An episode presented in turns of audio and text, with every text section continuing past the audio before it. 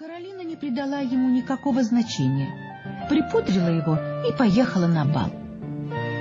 Но через несколько дней она заметила, что прыщик вырос и стал с горчишное зерно. Хотя он не причинял ей никакого беспокойства, но Каролина встревожилась. Не теряя времени, она отправилась к своей дальней родственнице, старой Камбале Фаине. Старуха целыми днями лежала на дне, зарывшись в песок, никого не принимала, и ходили слухи, что она колдунья. Камбала Фаина надела черепаховые очки и долго рассматривала горошину, выросшую под плавником Каролины. Наконец она торжественно сказала. «Милая племянница, можешь не беспокоиться. Тебе не угрожает никакая опасность.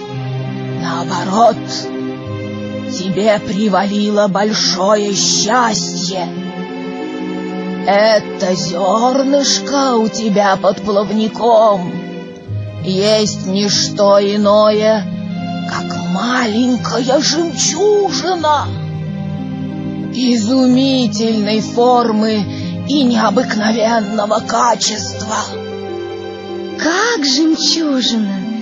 Но ведь нам говорили в школе, что жемчуг рождается в раковинах. Это верно. Обычно жемчуг рождается из песчинки в раковине. Но бывают исключения. В одной из моих старых волшебных книг написано, что иногда жемчуг рождается и под плавником у рыбы.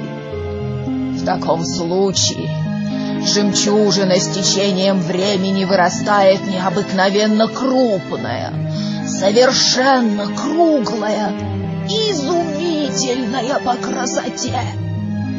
Подобные рыбьи жемчужины ценятся у ювелира баснословно дорого.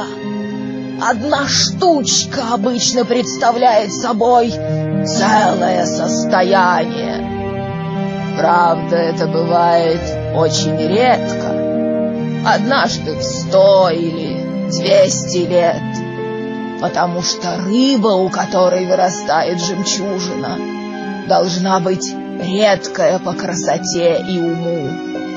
А такие рыбы попадаются нечасто. О, в таком случае это, несомненно, жемчужина. Радостно воскликнула Каролина и поплыла домой, осторожно прижав плавник, чтобы как-нибудь случайно не повредить драгоценного зерна. С этого дня характер Каролины изменился.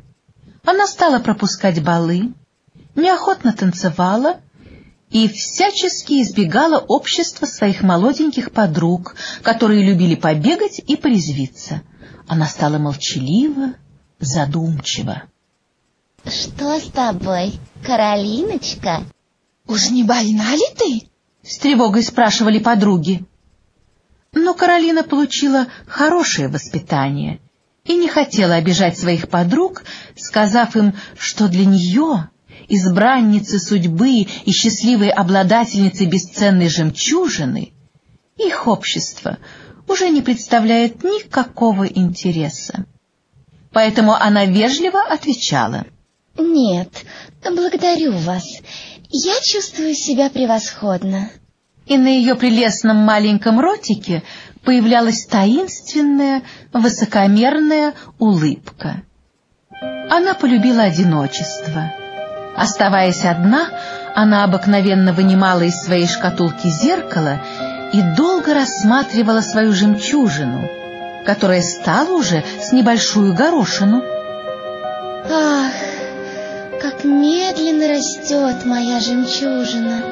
Впрочем, чем медленнее она растет, тем лучшего качества она будет, и тем больше я получу за нее денег у ювелира. Когда она вырастет с лесной или еще лучше с грецкий орех, и тогда я стану самой богатой рыбкой в мире.